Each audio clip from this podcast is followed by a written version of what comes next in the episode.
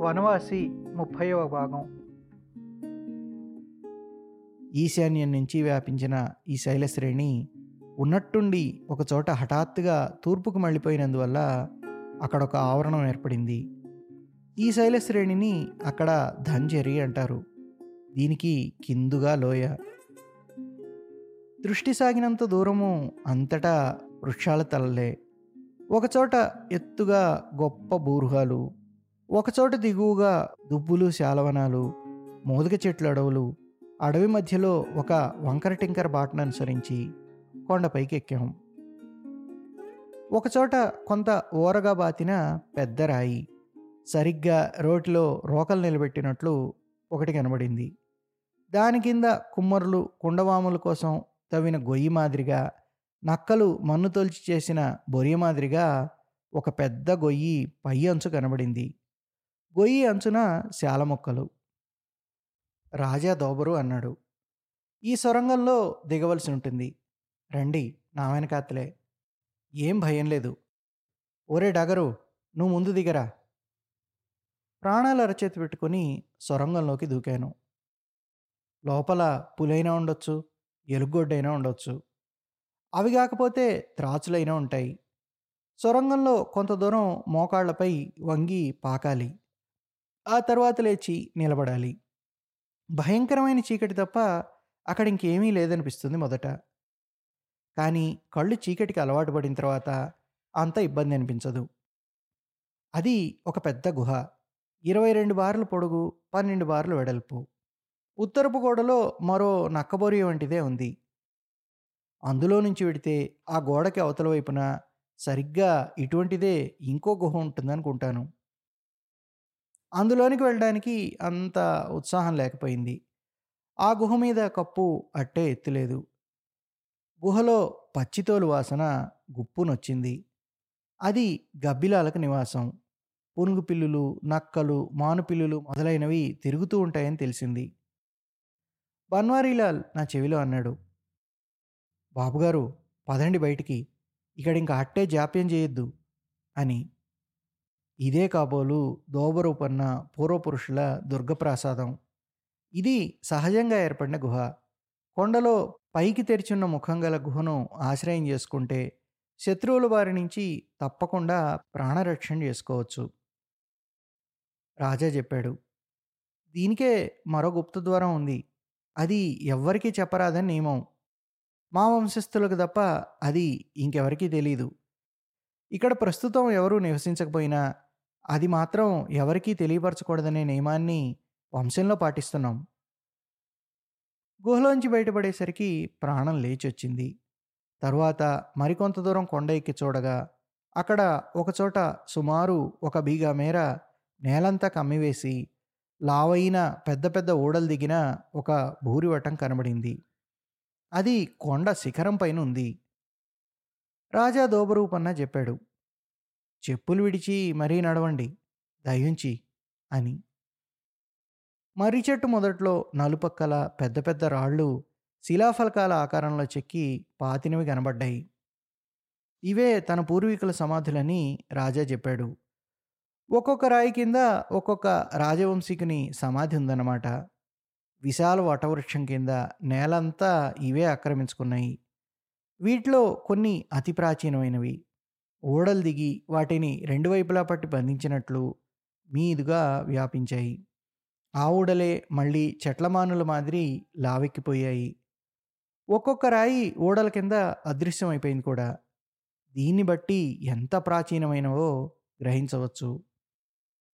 రాజా చెప్పాడు మొదట ఈ మర్రి చెట్టు ఉండేది కాదు. ఏవో ఇతర వృక్షాలు ఉండేవి చిన్న మొక్కగా బయలుదేరి ఈ మర్రి చివరికి ఇతర మొక్కలు చెట్లు అన్నిటినీ నిర్మూలన చేసేసింది.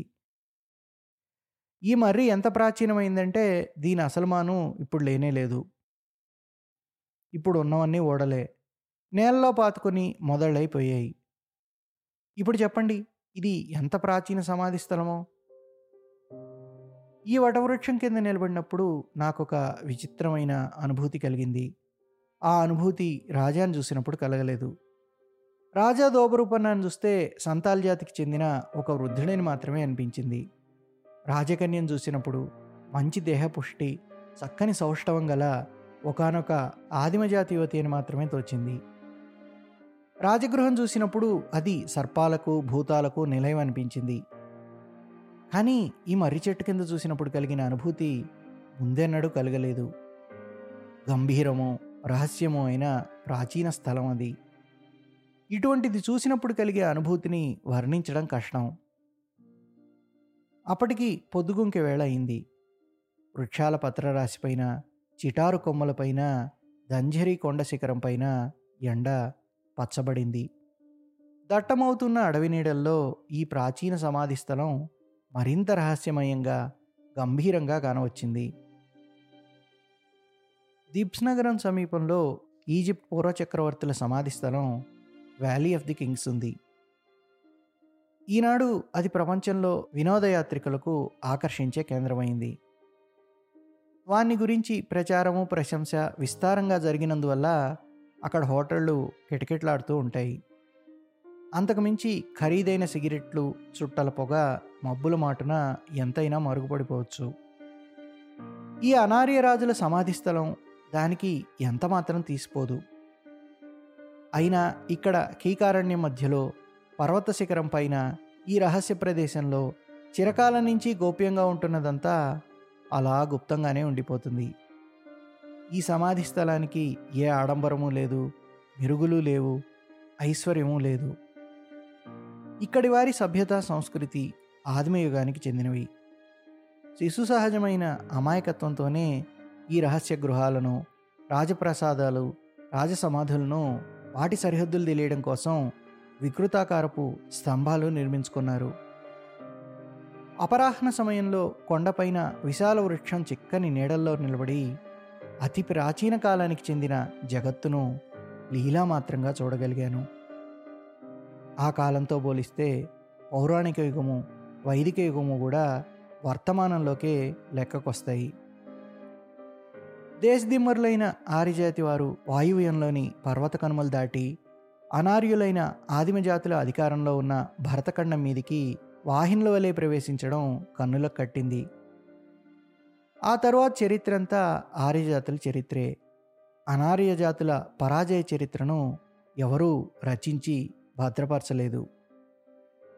నేను బన్వారీలాల్ కూడా విజయగర్వితులైన ఆర్యజాతి ప్రతినిధులం. వృద్ధుడు దోబరూపన్న యువకుడు డగరూపన్న కుమారి భానుమతి వీరు పదభ్రష్టులు పరాభూతులైన ఈ ఆదిమజాతి వారి ప్రతినిధులు. ఈ సంధి చీకట్లలో ఒకరికొకరు అభిముఖులమై నిలబడ్డాం. వారు ఎంతో గర్వంతోనూ దర్పంతోనూ చూపిన వారి రాజప్రాసాదం చూసి గాలి వెలుగులు చొరబడిని అనార్యుల గుహావాసమని పాములకు భూతాలకు నిలయాలని భావించాం. ఆ సంధ్యవేళ నా కన్నుల ముందు చరిత్రగతమైన విషాదగాథ పొడగట్టింది. ఈ ట్రాజడీలోని పాత్రధారుల్లో ఒక పక్క అనార్య నృపతి దోబరూపన్న అనార్య రాజకన్య భానుమతి తరుణ రాజపుత్రుడు డగరూపన్న మరోపక్క నేను పట్వారీ బన్వారీలాల్ ఉద్దూ సింగ్ రాజసమాధిపైన వటవృక్షం క్రింద దట్టంగా చీకట్లు వ్యాపించకముందే పర్వతం దిగి వచ్చేసాం దిగే దారిలో ఒకచోట అడవిలో ఒక నిట్రాయి కనబడింది. దానిపైన సింధూరం పూసింది. ఎదురుగా మరొక పెద్ద రాయి. దానిపైన కూడా సింధూరమే. చాలా కాలం నుంచి ఇక్కడ పూజలు కొనసాగుతూ ఉండుండాలి. రాజవంశానికి ఇది కులదేవత కాబోలు. పూర్వకాలంలో ఇక్కడ నరబలిచ్చేవారు. ఎదురుగా ఉన్న పెద్ద రాతిని బలివేదికగా ఉపయోగించేవారని తెలుస్తూనే ఉంది. ఇప్పుడు మాత్రం పావురాలను కోళ్ళను బలిస్తారు. ఈ దేవత ఎవరు? అని అడిగాను. టాన్బారో అడవి మహిషాల దేవత అని దోబరూపన్న చెప్పాడు. కిందటి శీతాకాలంలో గనుమహతో చెప్పిన కథ జ్ఞప్తికి వచ్చింది. రాజా దోబరూపన్న చెప్పాడు. టాన్బారో అంటే శ్రద్ధగా కాపాడే దేవుడు. ఆయనే లేకపోతే తోళ్ళ కోసం కొమ్ముల కోసం వేటగాళ్ళు అడవి దున్నలన్నింటినీ సమూలంగా నాశనం చేసి ఉండేవాళ్ళే. ఆయన రక్షిస్తాడు. అవి ఉచ్చులో పడిపోకుండా ఉచ్చు దగ్గరే ముందు నిలబడి చెయ్యి జాపి వాటిని ఆపివేస్తాడు. అది ఎంతోమంది చూశారు. అరణ్య సంచారులైన ఈ ఆదిమ జాతుల దేవతను ఎవరు మన్నించరు. అసలు ఎవరికీ తెలియనే తెలీదు. వన్యజంతు నివాసమైన ఈ నిగూఢ సుందర ప్రకృతి మధ్యలో నిలబడి ఆలోచిస్తే ఈ దేవత కేవలం ఊహాకల్పన కాదని నిజంగానే ఉన్నాడని తోచకమానదు తర్వాత చాలా కాలానికి నేను తిరిగి కలకత్తా వెళ్ళిపోయినప్పుడు ఒకసారి బడా బజార్లో జ్యేష్ఠమాసపు దారుణపు టెండల రోజుల్లో వీధి వెంట నడుస్తూ ఉండగా ఒక దృశ్యం చూశాను. పడమటి దేశపు బండివాడొకడు బండికి కట్టిన దున్నపోతులను నిర్దాక్షిణ్యంగా కొరడాతో కొడుతున్నాడు. అయ్యో! చోటా నాగ్పూర్ మధ్యప్రదేశ్ల అరణ్య భూమి కాకపోయింది కదా ఇది అనిపించింది. దారుణ యాతనలు అనుభవిస్తున్న ఈ పశువుని. పాపం టాండ్బారో ఎలా రక్షించగలడు? ఇరవయో శతాబ్దపు సభ్యతా గర్వం ఉట్టిపడే కలకత్తా మహానగరం ఇది. పరాజితుడైన ఆదిమజాతి రాజు దోబరుపన్న మాదిరే ఈ దేవత కూడా ఈ మహానగరంలో నిస్సహాయుడే.